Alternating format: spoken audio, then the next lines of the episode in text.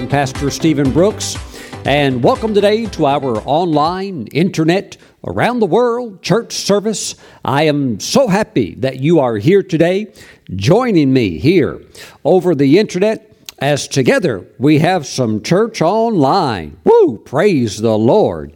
Amen. No virus, no anything will stop us from being able to meet together because we have more ways than just one that allow us to come together, and it is a joy. It really is that we can gather even on the internet. Praise God.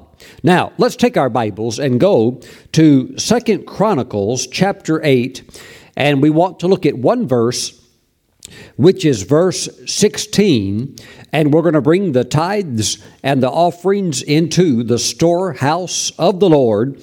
And this is our verse today. It says that all the work of Solomon was well ordered from the day of the foundation of the house of the Lord until it was finished. So the house of the Lord was completed. Now, we are familiar with the great wisdom of Solomon, and along with that wisdom, we see one of its qualities, one of its characteristics, in that things are done in a way where there is great order. Praise the Lord. And I, I like that. Anytime you see wisdom, you're going to see order. And oftentimes, when things begin to go into a place of chaos, or disorder, you know that the wisdom of God is beginning to leave the situation. So, all the work of Solomon was well ordered from the day of the foundation, that would be the beginning, okay, the foundation of the house of the Lord until it was finished.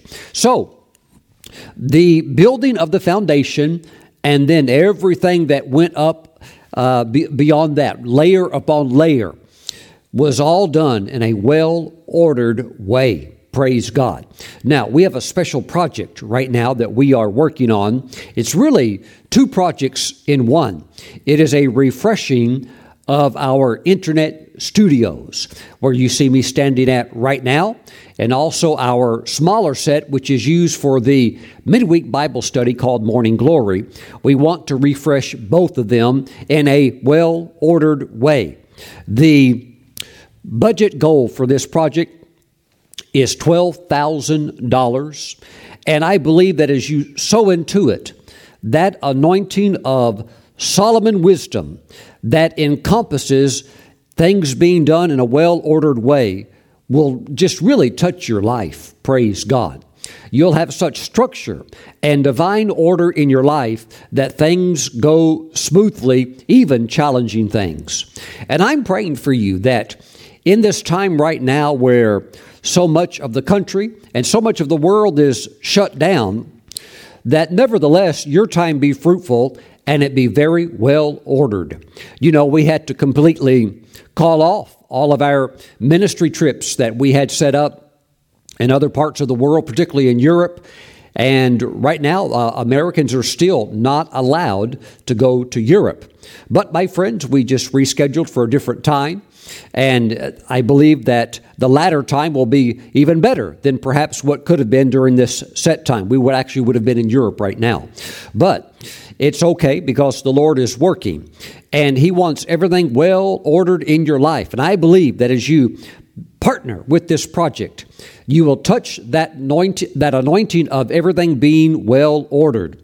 You know, I couldn't help but notice over the last particular month that even though there is a downtime where maybe you can't go do some of the things that normally you could do, those who are wise are taking advantage of this. And I really want you to listen to what I'm sharing because even if you have been laid off, or even if you're being uh, asked to work from home, you know, this is a golden opportunity for you. When I look at all of the restaurants that had to close. Well, the good restaurants, I can't help but notice what they're doing. Almost every single one is getting a remodel from the top to the bottom. I look at uh, the local McDonald's, I look at the local Wendy's, the, the Bojangles chicken restaurant, I look at all these places, and these franchises, these corporations are smart. They realize this is a great opportunity to do some of the needed repair work or remodeling work that needed to be done anyhow. And so they are taking advantage of this time, this season that we're in. And I'm seeing all of these restaurants, they're just getting brand new signage, uh, brand new interiors, new furniture, new equipment, many things that needed to be upgraded and updated. They're getting it done. And you know what? We need to do the same thing here at the ministry. This mural behind me has been here now for uh, since 2012, and it's time for a new one. Praise God! Woo! Hallelujah! And the same thing with the other midweek study. We need to we need to do some new technology in there. And our, I already have the vision of what it is that we need to do. We just need to be able to get uh, some of the gear. Praise God! And there's some neat things we can do in here too. Now, I've also talked with local contractors uh, here in the area. You know what they all tell me? They're all swamped with business. Every single subcontractor, whether it's an electrician or a plumber or a tile person, they're, they're backed up for months and months and months. Why? People are like, well, hey, if I'm laid off for work and there's nothing to do, I'm not going to just sit around and download movies all day. I'm going to work and get something accomplished. You know what many of them end up doing? They're thinking, I'm going to remodel my house. And, you know, you can, you can go to YouTube or, uh, you know, Vimeo or whatever and just watch videos. that'll show you how to repair your plumbing or, you know, uh, replace the kitchen sink or whatever you want to do. But my friends, this is an opportunity for you to refresh areas of your life that need to be refreshed as well. I believe as you sow into this, you'll touch that refreshing anointing, and you'll also touch that anointing where things are well done in good order. Praise the Lord. Thank you, Jesus. Now, if we were to expedite this project, we could really get it done quickly. If I just had 10 people that would sow $1,000 seed, we would be there with the budget that's needed to complete this project. So the overall budget is 12K, but uh, we're at a point now where just 10 people gave a 1000 each, we would be there. Praise God. And I believe we can do some really creative things. Praise God. We're not going to try to make this like the television studio set. Many of you that have seen Pure Gold on TV, you know, that's a very elaborate um, television set, and it, it, took about four months to, for that to be created and so forth. But this is different. This is internet. But even still, it is a platform where the gospel is preached from, and so we need to update it. So thank you for sowing into this and helping us to refresh this because this is what everybody's doing who's smart right now. You're refreshing things, you're repairing things, you're fixing things up. Woo, praise God. And we're doing that in many different facets with the ministry, with many areas of technology and things like that. So we've got to touch this area as well. So thank you for standing with us as you bring your tithes and offerings into the storehouse of the Lord. If you have a special seed for the internet studios, just mark that so that we know that's designated for the refreshing project. And there is a header on the website that's called projects, and you can go there and you'll see the project for the refreshing of the two internet studios. Praise the Lord. So you can give specifically into that project. Praise God. Thank you so much for that. And thank you also for honoring the Lord with the tithe as well, because it is the bringing in of the tithe, 10% of all of your earned income, that allows us to just literally preach the gospel all around the world. Hallelujah. And to increase, to increase the work that God has called us to do. Now, Heavenly Father, I pray for all of your people that are partnering with this ministry that are bringing the tithe in and are even sowing special seed, those that would sow special seed. Father, bless them. And we thank you for the anointing, the wisdom, that Solomon type wisdom resting on them where everything they do that they would touch for a refresh or remodel that everything would be done so smoothly that it would be done in a way where it's well ordered and it makes sense and it comes out the, as a finished product that brings you glory. Father we thank you. Let that anointing touch them in jesus name. It's going to be a beautiful harvest. Shout and say amen. Praise god Hallelujah. Now, if you're mailing in your tithes and offerings, please send them to Stephen Brooks International, P.O. Box 717, Moravian Falls, and the zip code is 28654. I've had so many numbers going through my head this week that I almost had to pause there just for a moment to uh, recall the P.O. Box.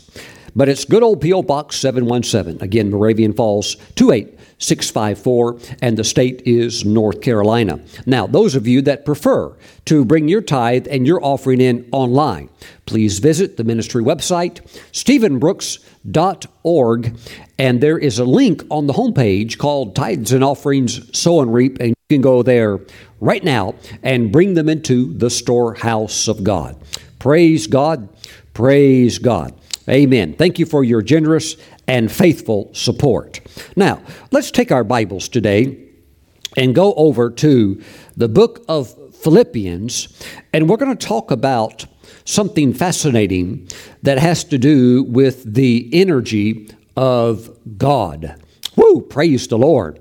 And the most remarkable thing is that the energy of God can actually work and flow in you. The energy of God, if it were given a color, would be the color orange.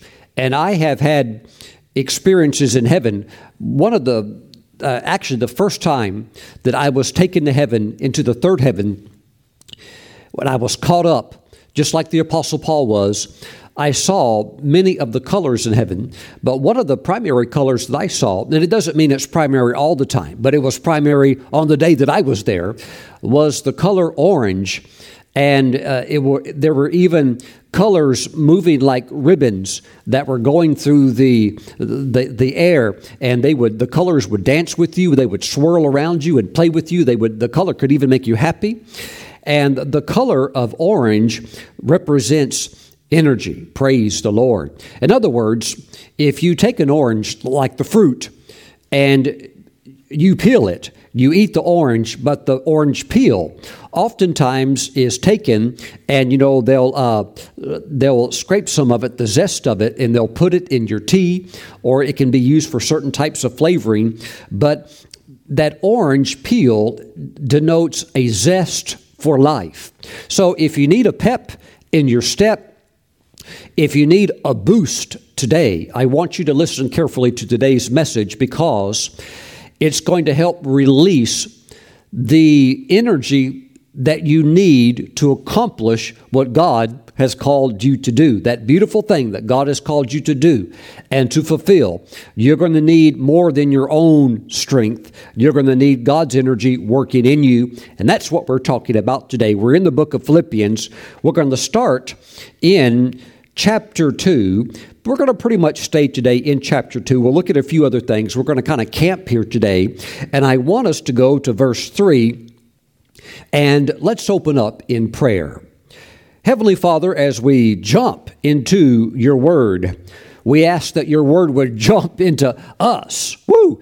And do the mighty work that it has the power to do. Let it be a living word, we ask, O God, sharper than any two edged sword, dividing between even spirit and soul.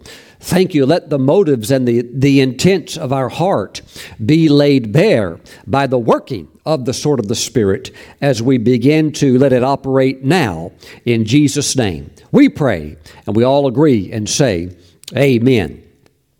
Now, verse 3, it says, Let nothing be done through selfish ambition or conceit. That's, that's big. Let nothing be done if it's something that you're doing that you're only doing it because of selfish ambition. and it is good to have ambition, but it's not good to have selfish ambition because even if you do it and get it done, it's going to work against you because it was not done from pure motives, and God is not obligated to honor something that's done in disobedience. Mm-mm. What is selfish ambition? It is the accomplishment of an achievement or a special distinction that you allow to glorify yourself instead of allowing it to glorify God. Mm. We, we have to examine these types of things. Again, the Apostle Paul said, Let nothing be done through selfish ambition. It's very, very important.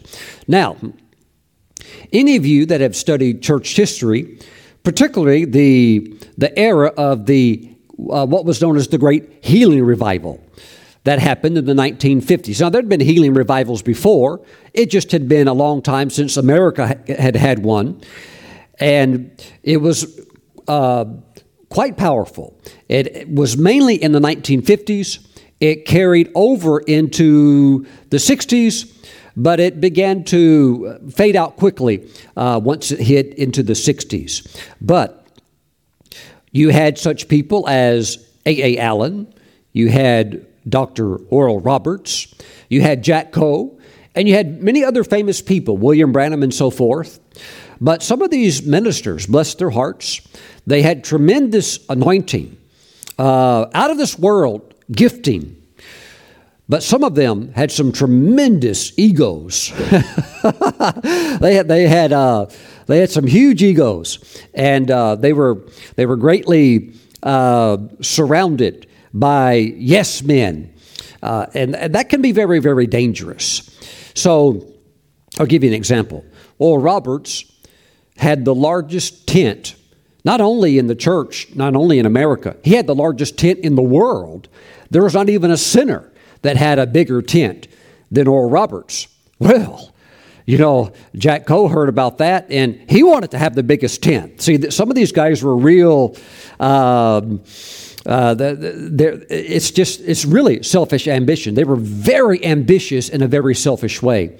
So while Dr. Oral Roberts was holding one of his meetings at the tent, Jack Coe sent some of his men out there to measure the size of Oral Roberts' tent so that they could build a tent that was larger than his, and they did. They uh, Jack Coe had a tent built that was a little bit big, a little bit bigger, not that much bigger, but technically uh, and by the numbers, it was bigger. Therefore, he could proclaim that he now has the largest tent in the world. Now, look, I can understand sinful businessmen who say, we must have the highest skyscraper. And they build the world's tallest skyscraper. Oh, but that lasts for about a year or two years. And then somebody else comes along and then they build another one that's bigger than that. And now we have one uh, over there in the Middle East that's the tallest one in the world. Well, it is for now. But there's already plans to top that one. And when somebody eventually builds that one, somebody else will eventually come along and top that one as well. And a lot of that is ego driven. It's, uh, it's pride. It's selfish ambition. It's wanting to establish a name for yourself. And if you do that, you've made a wrong step. Mm-mm. Let nothing be done through selfish ambition. It doesn't mean that you can't be ambitious. It doesn't mean that you can't do great exploits. But if you're doing it just to get your name on the front of the paper, if you're doing it just to get your face before the television news cameras, if you're doing it for selfish ambition, then all of that will be burned up on the day in which God gives rewards, and He will not be able to reward anything that is done contrary to His word. Uh, the book, Pigs in the Parlor, it's a good book. I'm trying to remember the man's name that wrote it. Uh, I think it was uh, Harold something, but uh, I'm, I'm thinking HH uh, was his initials or something like that. Nevertheless, uh, the book, Pigs in the Parlor, was written by a man that before he went into ministry, he had an esteemed reputation uh, in, as a lawman. And he had an, an experience where he had to stand before the Lord. And the Lord said, Everything that you've done, all of your accolades and all of your rewards, it all glorified you. And every time, uh, I'm thinking Howard Pittman was his name. Okay, so every time he would try to defend himself before the Lord, uh, through this supernatural experience, the Lord said, No, no, no. All of that stuff that you did glorified you, and you never gave me any credit for it. You never, you never uh, mentioned my name. You took all the glory for yourself, and it was all because of selfish ambition.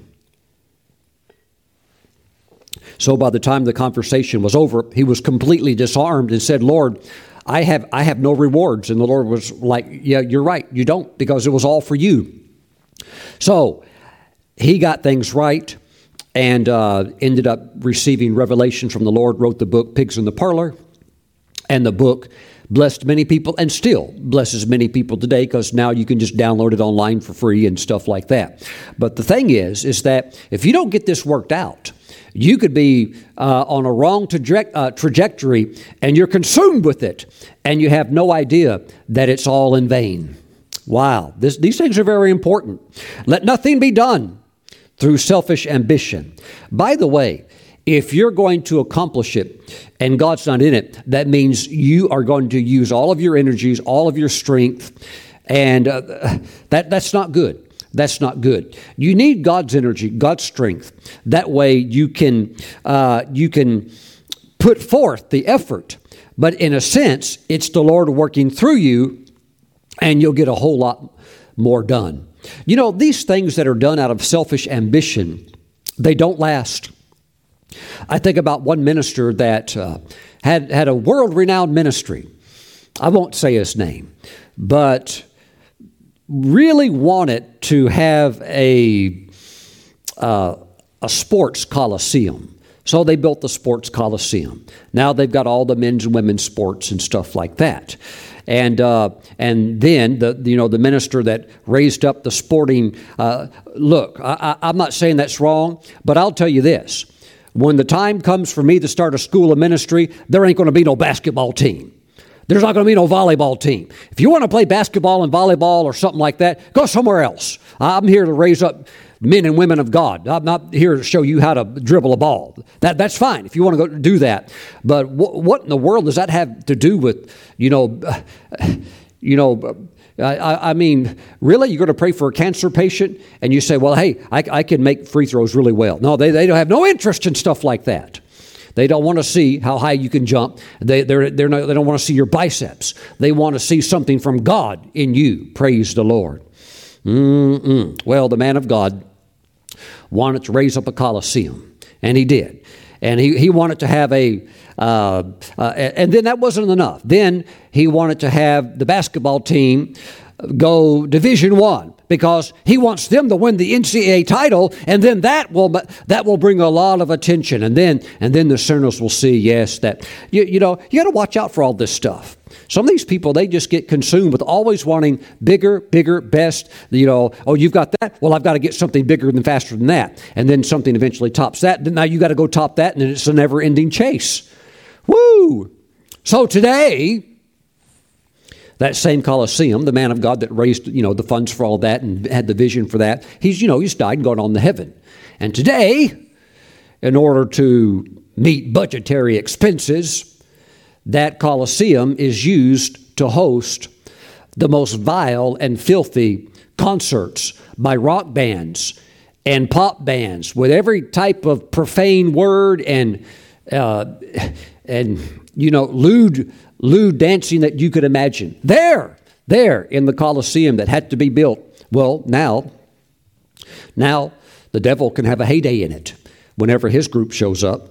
But you know what? You got to watch out for things like this. Hallelujah. And, and, and so, don't, don't surround yourself, if you're a leader, don't surround yourself with yes people. Oh, yes, that's a good idea. Yes. Look, look, somebody tell me the truth and somebody speak from your heart. Do you think this is a good idea? Well, uh, you, you need people like that.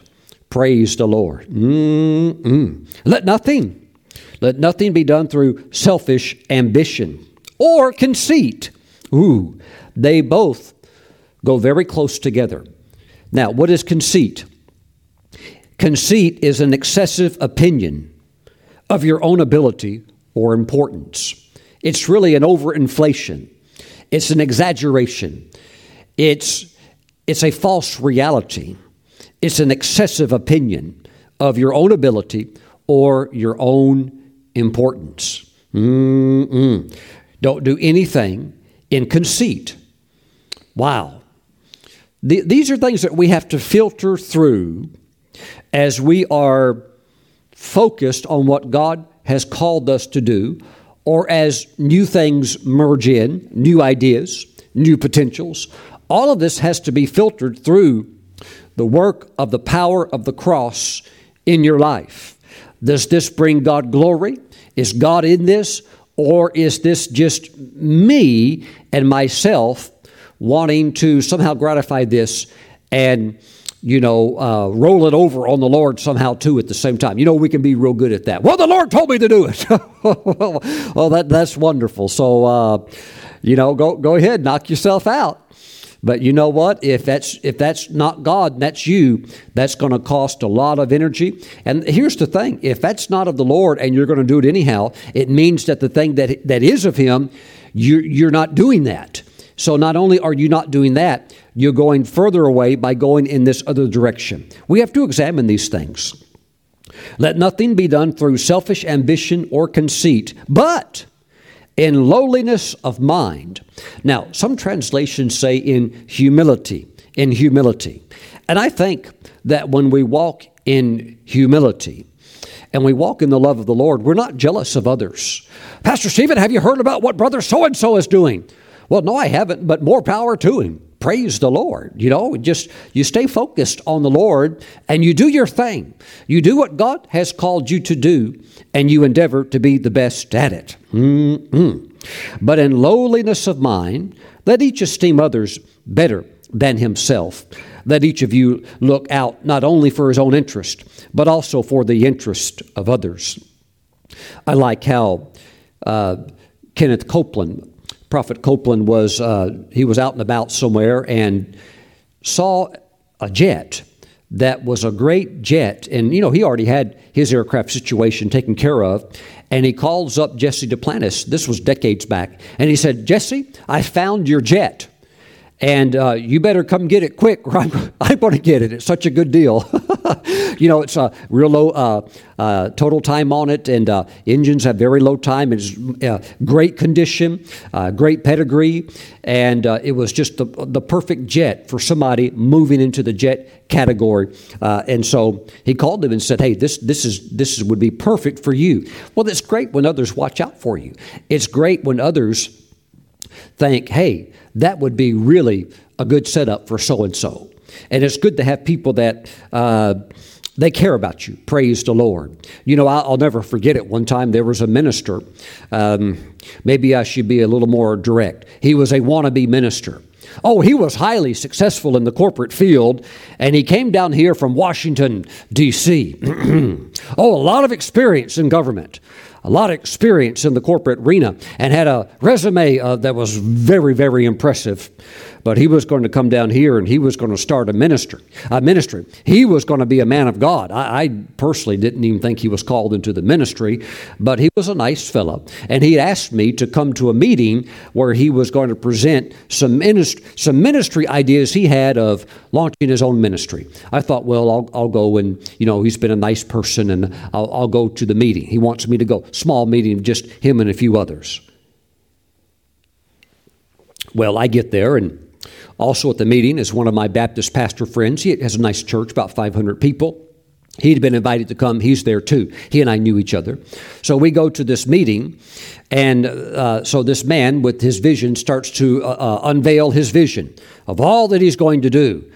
And uh, you, you, would have thought he was ready to take over Billy Graham's ministry. I, you, you, would have thought he was ready to take over all, everybody's ministry. He had so many lofty goals. He was going to do this, he was going to do that, that uh, me and the Baptist pastor kind of looked at each other like, uh, uh, kind of like smile, like he, this guy doesn't know what he's talking about. It doesn't work like that. And then, and then because you know he's coming from the corporate world, and then he said, "Now, He said, he said, now what we have to discuss is who is my competition? and, again, and when he said that, me and the Baptist minister and all the others, we all kind of looked at each other like, hey, we're not in competition. We're all here to support each other, be a blessing to each other. Now, we all have our own assignments, we all have our own callings. We have to stay focused on that. But hey, if, if, if there's something we could do to be a blessing over here, over there, uh, we're not we're not trying to hinder anybody. We're trying to help each other. We're trying to push each other along. And he said, I need to know who is my competition. And see, in the corporate world, if you're presenting you know your your business plan you need to know the competition and stuff like that and and so he looked at all the you know the various ministries around and i i just said i said uh, i said brother I said, in, in ministry, it doesn't work like this. I said, in the business world, you might want to be aware of who your competitors are. But even in the business world, what would be called competition is actually good because when you have competition, that, that's going to pass on uh, lower cost to the consumer and also a better uh, end product to the consumer. But I said ministry doesn't work like that. If you look at ministers as being your competition, like you're out to get them before they get you, or get all the money before they raise all the money, or so, uh, th- this is this is like. Uh, uh, you know, you need to reevaluate all these types of things. But, but my friends, that area of conceit, Oh, he, he had greatly esteemed himself far beyond really the position that he was in. That area of selfish ambition. Oh, he was going to do so much. But that area also lacking of humility and lowliness of mind. Instead of asking for insight, wisdom, or opinions, he already knew everything. And sadly, sadly, I found out a little while back he, he died. He didn't live much longer after that. Uh, I actually think it's very dangerous for anybody who is not called into the ministry. Now, when I say ministry, I'm, I'm talking full time ministry of either apostle, prophet, evangelist, pastor, teacher. That's that's a ministry office. Only God can set a man or a woman in a ministry office. And if you intrude into it on your own, it's actually very dangerous. Back in the Old Testament, you had the office of the priest. But you just couldn't make yourself a priest. You had to be a descendant down through the lineage of Aaron. You had to come down the priestly line, and uh, you just couldn't, like, you know, be from the tribe of uh, you know, Simeon or from the tribe of uh, Reuben and say, Oh, I want to be a priest. No, you can't. You're not allowed to. And so if you intruded into that office, uh, there are examples in the Old Testament of those that died. They died by endeavoring to do that. So I really believe that's what happened to him. Nice guy, good man, but he got off track. I don't know why. Uh, every time I've seen a businessman look at ministry, fascinated by it, but but thinking I can do that without realizing that the ministers are doing it by the grace that God has given to them. Every, every businessman that I've ever seen step over and they're going to do it too. They have fallen. They have fallen so hard. I've never met one yet that didn't lose completely his business and ended up either in bankruptcy or financial ruin. Mm-mm. Mm, thank you, Jesus. So you have to stay in your lane in life. You have to do what God has called you to do, whatever that is, and stay out of these dangerous areas of selfish ambition and conceit because it will, it will delude you into a deception and you're off running in hot pursuit. God told me to do this. No, you, that, that's you doing your own thing. Mm-mm. And it will drain you. It will drain you of energy. We need to walk in the safeguards of lowliness of mind, humility of mind, and esteem others better than uh, ourselves. Praise the Lord. That just means be humble, love others. Praise God. Doesn't mean act like you're a doormat or act like you don't know anything. It just means uh, be sweet to people, love people, be kind to everybody. Praise the Lord. And very importantly, the thrust of what Paul is saying here is follow your own path, follow your own destiny and stay on track. Filter through what God wants you to do and what is just soulish, what you just need to let go of. Praise the Lord. Let's, let's dig deeper into this. Because when you get on track, you begin to contact a supernatural energy that's beyond anything that you could ever create. It comes from God. Philippians chapter 2, same, same book, same chapter. Let's drop down to verse 12. Therefore, now, when you see that word therefore although we're dropping down about you know 9 or 10 verses you have to understand it's tying together. The word therefore is tying together with a sum total of everything that has been placed before it of the context or the paragraph before it. And some of that included this area of really staying pure with your motives and staying in your lane and doing what God has called you to do now we move into verse 12 Therefore, my beloved. So again, he's continuing to speak to the Christians in Philippi. This is written to believers. Therefore, my beloved, as you have always obeyed, not as in my presence only, but now much more in my absence, work out your own salvation with fear and trembling. I had a, excuse me, a minister, very liberal, really. oh, uh, hearing him preach was like it's like trying to shave with a banana peel. I mean, it's like it's so dull. Uh, all of his messages, uh, uh, I never heard one that had any kind of a bite to it ever. And one day he asked me, he said, Stephen, he said, what do you think about this verse in Philippians chapter 2, verse 12, where it says, Work out your own salvation with fear and trembling? And I, I shared just briefly what I thought about it, but it troubled him. Let me tell you why. Because he was so lethargic with his calling. He just wanted to cruise. He just wanted to be like uh, everything just to be kind of like, uh, I don't know, almost like hand it to him. And he had his idea or his vision of what ministry should be. And it was, it was a long way away from what I would call an apostolic ministry or even a prophetic ministry.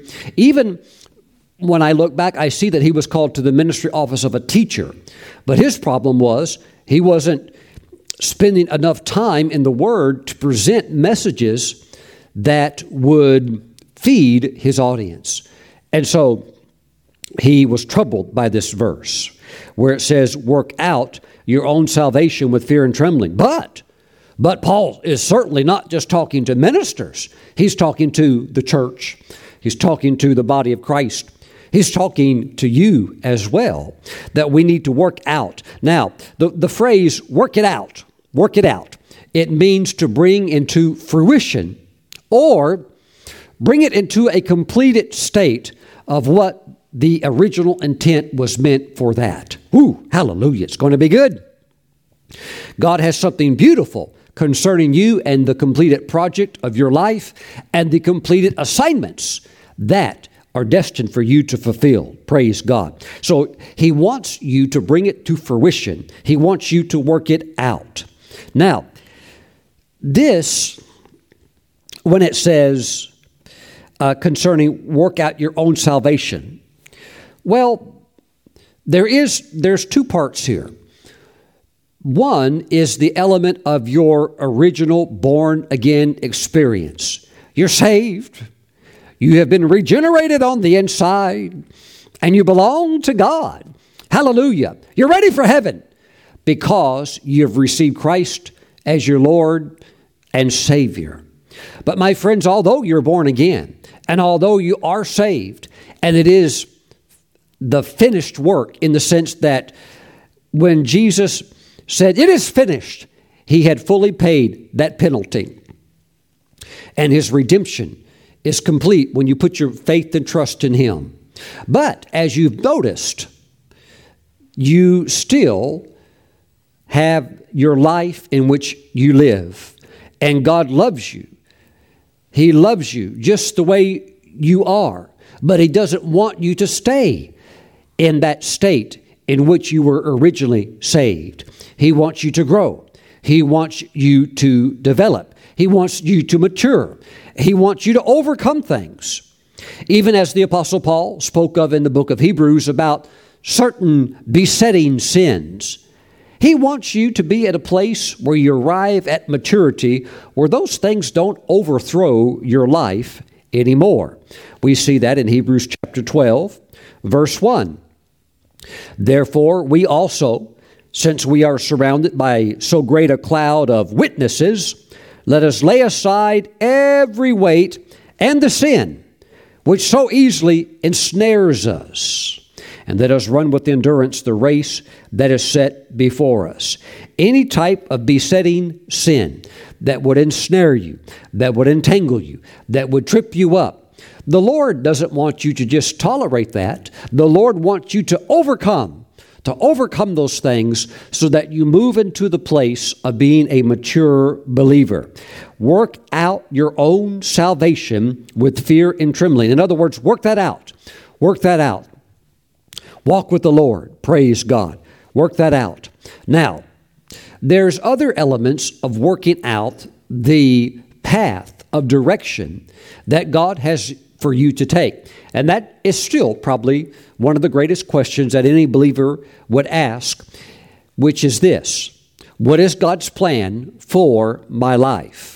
Well, the number one plan would be, now that you belong to Him, would be for you to become conformed into the image of Jesus in character. In other words, if a besetting sin, such as anger, was something that previously would just trip you up over and over and you lose control and you're you, you know you're you you act like a crazy person then that is something that you need to work out your own salvation work it out with fear and trembling where this thing no longer trips you up and gets the upper hand on your life. And so you need to find out what's going on with that and overcome it and get into the Word, get strengthened, walk with the Lord, establish a prayer life. Praise God so that you're strong. So that you're strong. Amen. So that's an element of it. The other element concerns direction. What should I do? Where should I live? Where should I work at? Uh, you know, should I own a house or should I uh, rent an apartment or whatever it might be? And on and on it goes, life with this many, many questions. Well, God has direction. Now, I get many emails. Sometimes people ask me questions, such as things, uh, Pastor Stephen, I'm thinking about moving. Should I move? And for those that I know, partners and, and church members that I know that that have been with the ministry for a while, I'll start to get a sense of God's plan for their life. Sometimes when it's a total stranger, uh, it can be a little more. I, I, could get some insight from the Lord, but I have to wait on the Lord and see what the Lord would say. But here's the thing prophets are not put in, in the church to lead or guide the church, prophets are put there to give confirming witness to what the Holy Spirit would lead that person to do. Praise the Lord. So sometimes people ask me, Pastor Stephen, uh, should I move to Australia? Pastor Stephen, should I move to Israel? Should I move to Brazil? Uh, and really, in some in some situations, the, the answer is I have no idea. Uh, no, no idea. I don't know. You're going to have to work that out in your own life. That is your life. You have to work that out uh, that's part of your salvation, part of the plan that God has for you, and you have to work it out with fear and trembling. Why fear and trembling? Well, you don't want to end up in the country. you don't want to make a major mistake. You, you don't want to marry the wrong person. Work out your salvation. Work out God's plan, His destiny, His, His path that He has for your life, and work it out with fear and trembling. Thank you, Jesus. Some things you can correct if you make a wrong turn. Others, uh, maybe you can correct it, but it's going to leave some collateral damage. So you want to work it out with fear and trembling because it is very, very important. Now, concerning this, let me just give one scripture for this Romans chapter 8, verse 14. For as many as are led by, and it doesn't say prophets. Some people think prophets are there to lead you. Well, if they did have the divine authority to lead you, then that would mean that they could lead you not just once, but twice, and now three times. And before you know it, you would want them leading you all the time, even to the point where you'd call them, Prophet, where am I supposed to eat lunch at today? uh, thus says the Lord. Today, you are supposed to go to Burger King. Good. Thank you, man of God. Phone rings again. Prophet, yes. Where am I supposed to have dinner at? Uh, thus says the Lord. You've had too much, too many burgers. The Lord says that you need some seafood tonight. You're supposed to eat at the seafood restaurant. Which one? Uh, Long John Silver's, thus says the Lord. Goodbye. And on and on it goes. And, you know, this thing, that question, that question. And no human, no human has the ability to sustain something like that. Which is why anybody that says they can they always turn into a cult leader. I, I know what God's will for your life is all the time, 24 hours a day. I know everything about you. Uh, no, you're a false apostle. You're a cult leader. And, you know, uh, no, we're, we're dismissing anything uh, that you would say or do because you're cuckoo. Praise the Lord. So, for as many as are led by the Spirit of God, these are sons of God. Oh, yes, God has worked through many prophets to give me beautiful words that confirmed what God was already stirring in my spirit. Mm-mm. But I've also had prophets who missed it. Pastor Stephen, thus says the Lord, you're going to move to Texas and you're going to be given a large ranch style house with lots of cattle and lots of livestock. Uh, br- br- brother, I don't want no cattle. No, I see many cattle with big horns, long horns. Brother, I don't want no cattle. No, I see the cattle coming. No, no, no. Woo, praise the Lord. Mm-mm. Praise the Lord. Well, I thank God for prophets. I would say that 90% of the prophecies I've ever received have been accurate. And the ones that were off, you know what? Uh, maybe they were just going for it and they just, you know, and you leave room for grace. You leave, leave room for error or mistakes.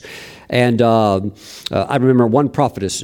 She was uh, a pretty good, pretty accurate, pretty good, really, with the with the prophetic anointing. She said, "I don't know about this, brother Stephen, but I'm just going to go for it. I'm going to I'm going to just see what I can do to go into a new dimension, and I'm going to go for it." Well, she went into a new dimension. All right, it was really weird and really goofy, and everything that she said was just like cuckoo, and. Um, and of course, none of it ever came to pass either. And I wasn't expecting it to. Praise the Lord. But those things are few and far in between. But even still, even when you get a spectacular word flowing through a prophet that comes from God and it's flowing through a prophet, you know what? That doesn't give you an exemption where you think, oh, I don't have to use my faith anymore. I've got the word of the Lord. Well, well, yeah, but now you need faith to fulfill that prophetic word because prophecy is unveiling the will of God, unveiling God's plan for your life, giving you insight into that. And so now that you have clearer insight, well, you're going to have to use your faith. So it's never like you get a faith vacation. You have to stay on task, on faith all the time. Can you shout? Yes. While here we certainly celebrate prophecy. Now, for as many as are led by the Spirit of God, these are sons of God. And that is also a part of maturity. You know, when I was young in, in the charismatic Pentecostal movement, I, when I was new to it, and, uh, you know, I, uh, and the church I was at was a very prophetic church, and they would bring in uh, many heavyweight prophets. Uh, any any well known prophet you've heard of, they would bring them in, and sometimes they bring in a whole group of them. And you know, uh, uh, when they would release the prophets to prophesy, everybody would run, and I would too. You'd go over here to get, you'd wait in line to get a word from the great prophet, and then you'd run over here to get a get a word from his son, and then you'd run over here to get a word from the other visiting prophet, and before you know it, you could you could gather ten words, ten prophecies all in a basket. And the amazing thing is, so often they would all mesh together. It, it, it is tremendous anointing and gifting. But you know what? I, I have found over the years that, that the word comes when I need it. Oh, I still would enjoy prophecy. I, I, I like that, and I, I, give them too, praise the Lord. But I have found that the strongest, most beautiful uh, words with the greatest clarity, they come when I kind of walk into them. I just uh, maybe show up somewhere and somebody says, You know, Pastor Stephen, I was just praying for you and the Lord was showing me this. I had no idea you're going to walk in, but this is what the Lord is saying. And I, I just kind of walk into these prophecies sometimes, and it's as the Lord kind of opens it up. Praise God. Mm-mm. And it's all good. Verse 16 the Spirit Himself bears witness with our spirit that we are children of God. So a prophet doesn't bear witness with your spirit that you're saved because maybe they might think, well, I, they don't look saved to me. No, th- that's the Holy Spirit that does that job. And so, on the most important thing that you need to know in life, which is what?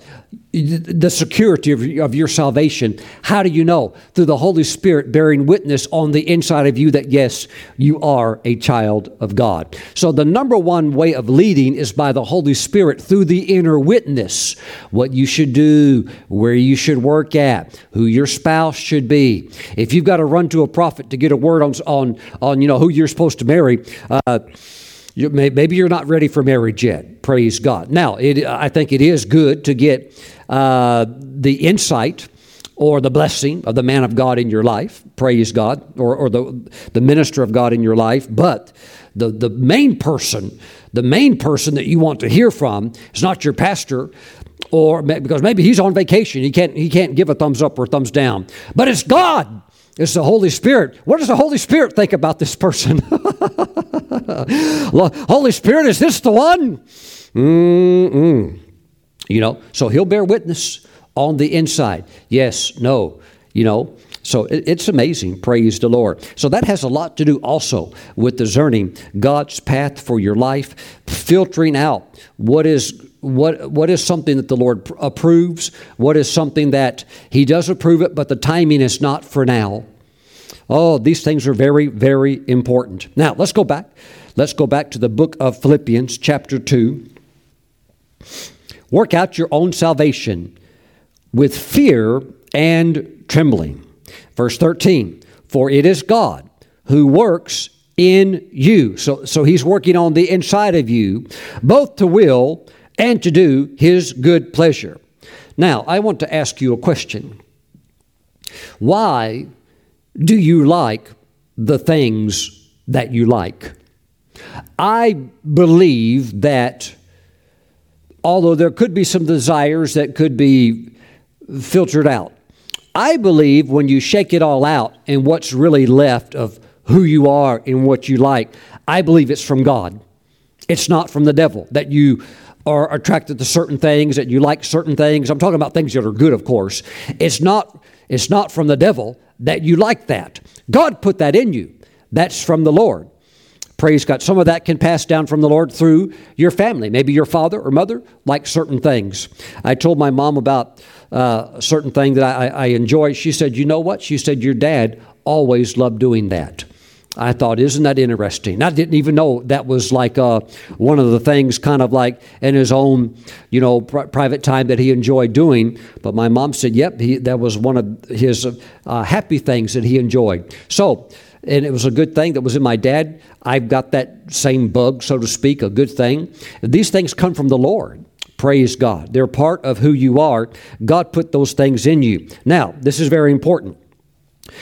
It is God who works in you both to will. Okay, so that word will there in the Greek can also be translated as desire. Watch that again. God works in you both to desire and to do his good pleasure. Okay, so God works in you to desire certain things that he is in agreement with, that he wants you to do, or that, that are okay for you to do. God works in you to desire. God works in you to desire. If you don't like what you're doing, you're highly likely to never become good at it. Hmm. You can learn anything if you love it. Wow. If you really love it, you can learn it. Now, I don't know calculus. Well, Pastor Stephen, why don't you why don't you learn calculus? Because I don't have a desire for it. Not that you couldn't use it, perhaps in certain areas of your life. Um, even if I wasn't going to use it, uh, but I loved it, I would still learn it. But because there are certain things in life that they just don't interest me, I have no interest in learning them. But you can learn anything, even if it's complex, even if it's complicated, if you love it. A foreign language. Praise God. I, am not good at languages. Uh, if you had a reason to learn that, uh, a desire, you could. You, I, I can guarantee that you could learn it, regardless of what it is. They say that Mandarin uh, Chinese is one of the hardest language for uh, uh, English speaking uh, English speaking people to learn. But I guarantee you, you can learn Mandarin if you uh, if God put a desire on the inside of you to learn that. Praise the Lord, and that you could even become completely fluent in it. Mm-mm. But you have to love it. It has to be a desire. God works with your desires. That's what I'm saying. These desires can be in you because God put those things on the inside of you. Years back, Prophet Kenneth Copeland said that his father told him one day, he said, Kenneth, you know, I think that if I could somehow open up your head, that if I were to open it up, airplanes and heli- uh, uh, airplanes and motorcycles would start coming out of it because that's just all Kenneth Copeland, you know, uh, uh, had had an interest in, a desire for, and that was really from the Lord. And today he's a he's a minister who, of course, can fly his own airplane, has given many airplanes away, and of course also loves motorcycles. Praise the Lord! But that's something from the Lord. Thank you, Jesus. And he takes those desires and those loves and uses them as evangelistic tools, where he's had the motorcycle rallies, and many people, many people have been saved through the motor, uh, motorcycle rallies, and many people have also been uh, ministered to through the aviation ministry. Praise the Lord. But these desires are very, very important. For it is God who works in you both to desire and to do his good pleasure. Now, God works in you. This is God working on the inside of you. Let's talk about this a little bit. This word of God working in you, God works in you, is drawn from the Greek word that we get our modern day English word of energy from. God's energy working on the inside of you with your desires to fulfill the good pleasure of God. Mm-mm. God's energy working on the inside of you to empower you to work to fulfill His good pleasure. What would be the good pleasure of God? That God would energize you to do. Woo! And you love it. You love it. Some of you, you've lost your zest for life, and you're going through life almost kind of like in a uh, monotonous mode. You're going through life like in grayscale. You need some color. You need the orange energy of God. You need the zest for life back into you. And what happens is when you connect with the passion that God has put on the inside of you and you work with that, what happens is that God's energy starts flowing through you. And that's exactly what that word means. For it is God who works, God who works, not on the outside of you, in you. And that word works in Greek is our English word for energy. God's energy. Now, here's what's fascinating. Every time that word energeo or energy or God working in the life of a believer is used in the New Testament, every single time it refers to supernatural, miraculous energy. Mm-mm-mm. Pastor Stephen, I'm running on Red Bull, five hour energy, monster energy, and rockstar drinks. Well, God bless you. Praise the Lord. You're probably quite acidic, but that's your own uh, choosing what you would prefer to drink. Truth be told, I enjoy a nice Red Bull every now and then myself. Not very often, maybe once a month. Praise God. But there's a different kind of energy that comes from God that will do what caffeine and certain herbal stimulants can never do. And it was what was working in the early apostles. It was what was working in the apostle Paul. And it is what is working in the lives of so many believers who are on target with what God has assigned them to do and they love it. Mm-mm. There's energy released from the Lord. Praise the Lord. And this energy is to do His good pleasure, something that makes Him happy. Whether you're called to raise a hospital, I like the Catholic saint Padre Pio, who raised up a world class hospital there in Italy, San Giovanni Rotondo, raised up a hospital at that time, uh, decades back, when there was nothing there but a remote uh, mountainous area. But today, one of Europe's leading hospitals, leading the way in many areas of science and medical technology, is there operating because that man who was a monk. Now remember, monks are required to take a vow of poverty and they're never allowed to oversee any kind of money at all. Yet the Pope made an exception for Padre Pio because Padre Pio was called to raise up that hospital. And others knew it was a work of God, and the energy of God flowed through that man.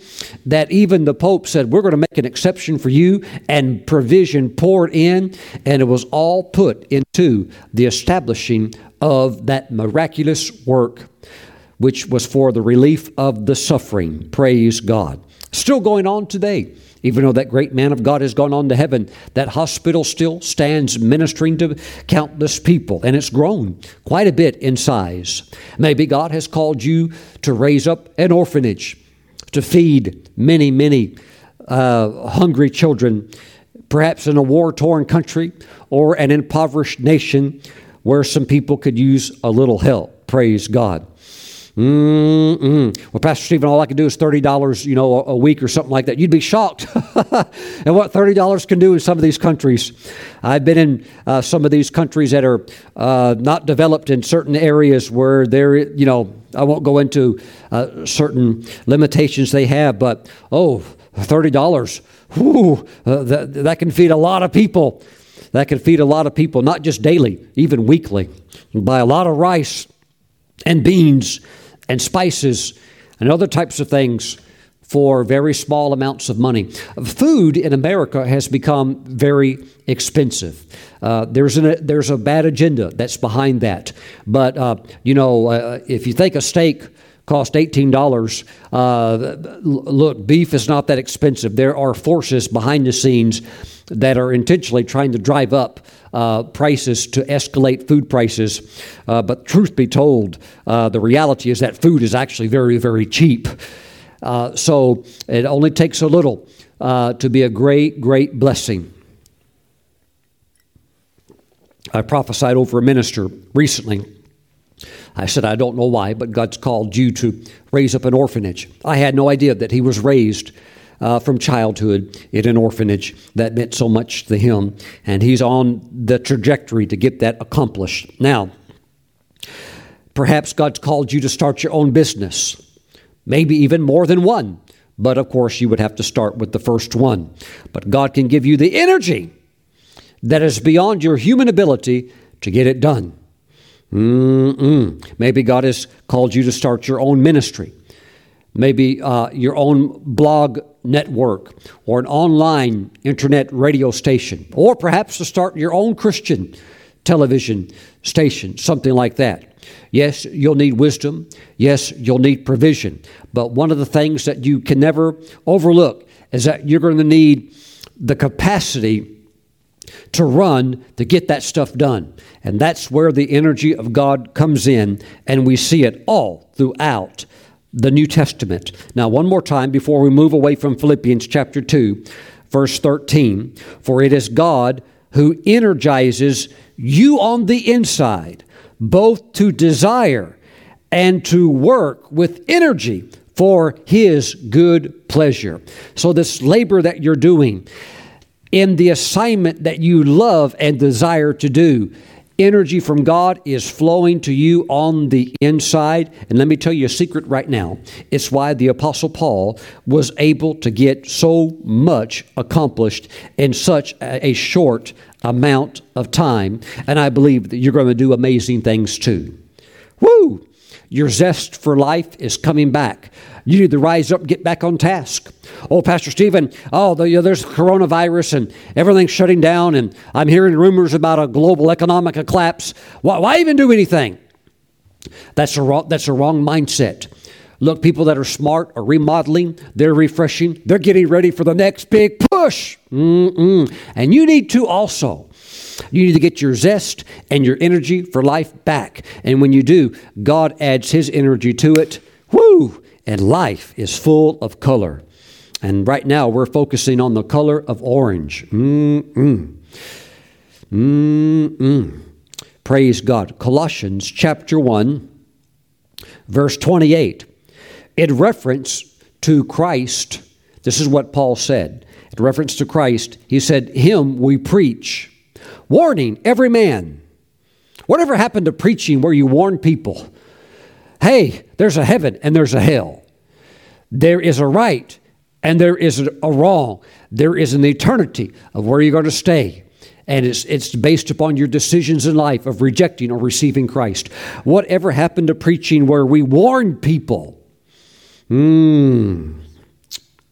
Him we preach, warning every man and teaching every man in all wisdom, that we may present every man perfect, mature in Christ Jesus. Verse 29 To this end, I also labor, striving according to his working, which works in me mightily.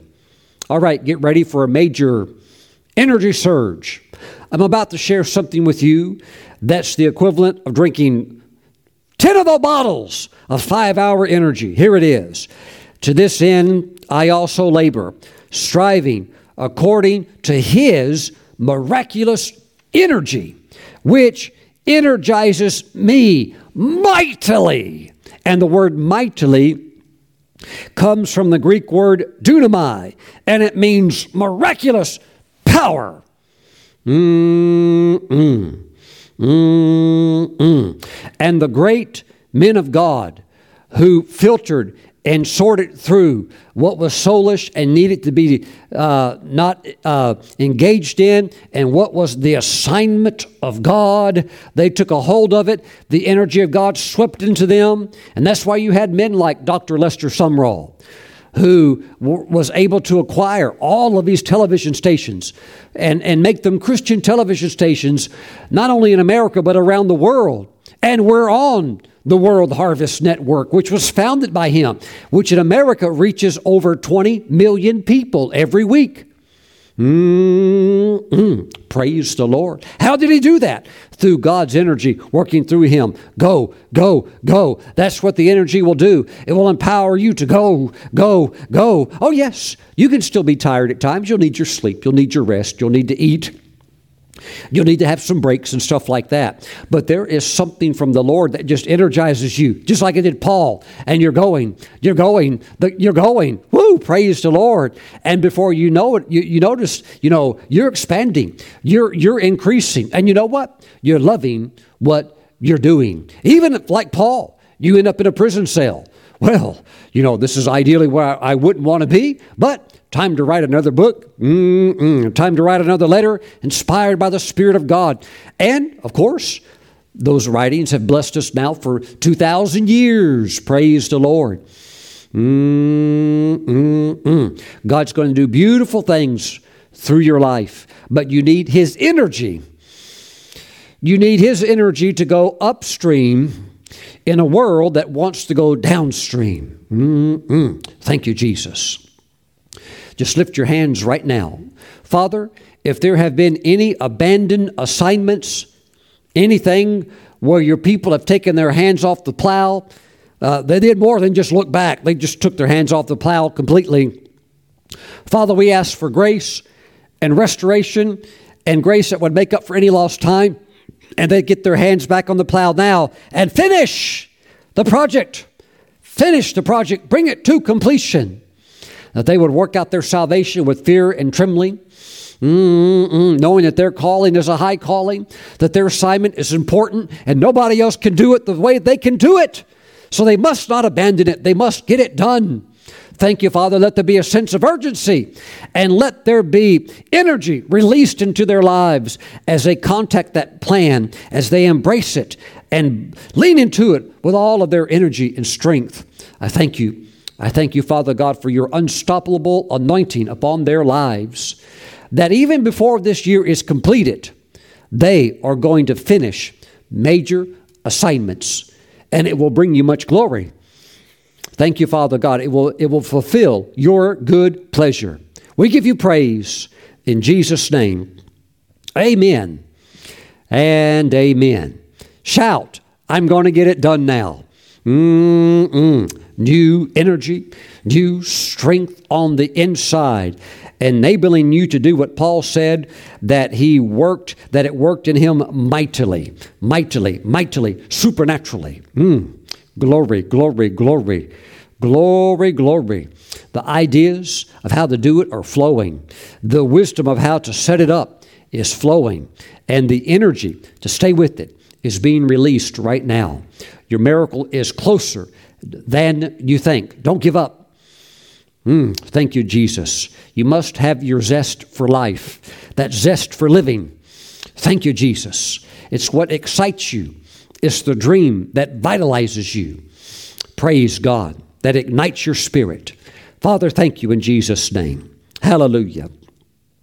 Now, if you have watched today's program and you're enjoying the message, but but you don't know the God who is able to release this powerful energy, and you don't have your assignment because you don't know the Lord, it comes from the Lord, then right now you have the opportunity to get your life right with the Lord. Praise God. If you would like to turn from sin and darkness and turn to the Almighty God and receive His forgiveness and love and eternal life, then pray this prayer. Pray it out loud right now. Say, Lord Jesus, I'm a sinner, but I come before you seeking your salvation. Jesus, I give my heart to you. Save me right now. Write my name in your book of life and forgive me of all of my sins and grant unto me your eternal life. Lord Jesus, in your name I pray. I receive your salvation now. Thank you, Jesus. Amen and amen. And God has heard that prayer. He has answered your prayer, and you are now born again. You are now a child of God. If you're watching this and you're a Christian who has fallen away from the Lord and you're engulfed in sin and filth, but you're convicted by the power of the Holy Spirit and you want to come back to the Lord, pray this prayer right now. Say, Lord Jesus, I've drifted and I'm in a mess. Jesus, rescue me and save me. I'm one of your lost sheep. Save me, Jesus. Praise the Lord. He is forgiving you right now. He is washing all of your sins away. He is breaking any addictions or habits right now. Turn your heart back to Him and come back to Him right now. He receives you and accepts you with open arms. Say, Jesus, I'm back, never more to roam. Thank you, Jesus, for saving me. Thank you, Jesus, for getting me back into the sheepfold. Thank you, Lord Jesus. You are my good shepherd. Amen and amen. Now go and serve him all the days of your life. Praise the Lord.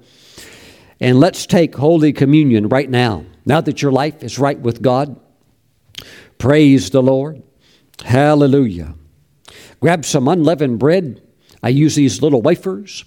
Grab some grape juice and let's pray over it.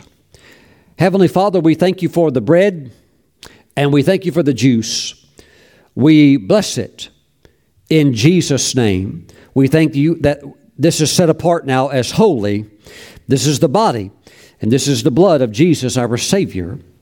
Father, as we receive the body of Christ, we thank you for his energy on the inside of us, empowering us to do, woo, with a superhuman strength what we are called to do. We thank you, Father God, that we need sleep, but you're going to energize us to a point where we don't need as much sleep. We thank you, Father God, for the passion burning strong in us. Thank you, Father God. Thank you, oh God, that you put this in us. We give you all of the praise. Lord, may everything that we do be done in a mindset of humility, and may it all glorify you. In Jesus' name we pray. Amen. Let's receive the body of Jesus. Praise the Lord. Hallelujah. Father, thank you for the blood of Jesus, washing all of our sins away. No condemnation for those who are in Christ Jesus. Woo! Father, we thank you that any memory of past sins is nothing but burned out ashes, has no power over us at all. It's just a memory that's an empty shell. Has no power, no ability to harm us or hurt us. We thank you that all of our sins are forgiven and cleansed and washed away through the blood of Jesus. And Father, we receive His precious blood right now. We thank you for the complete forgiveness of all of our sins. In Jesus' name, amen. Let's receive the blood of Christ. Praise God. My friends, it's a new day. It's a new anointing. Woo! Praise the Lord. Mm-mm. I see you doing mighty exploits, and they are the exploits assigned to you by the Lord. Hallelujah. You know, the thing about grace is that we have all received grace, but certain types of grace fall upon certain people. And I see others in the body of Christ that have beautiful touches of grace to do certain things that I can't do. And I look at that and I say, that's beautiful and that's wonderful. But my friends, you have certain levels of grace, and I look at how God has blessed you, and I say, it's beautiful, it's wonderful what you can do. So the thing is, is that we must all recognize the different parts that comprise the body of Christ, appreciate and love each other, and at the same time do the unique thing that we are all called to do. Because let me tell you this nobody else can do what you're supposed to do the way that you do it. You've got to get the job done. You are God's man. You are God's woman. You are the person that God has called. He didn't make a mistake. Now rise up with His energy and go out and get it done. Praise the Lord. Thanks for watching. I'll see you back next time. Bye bye.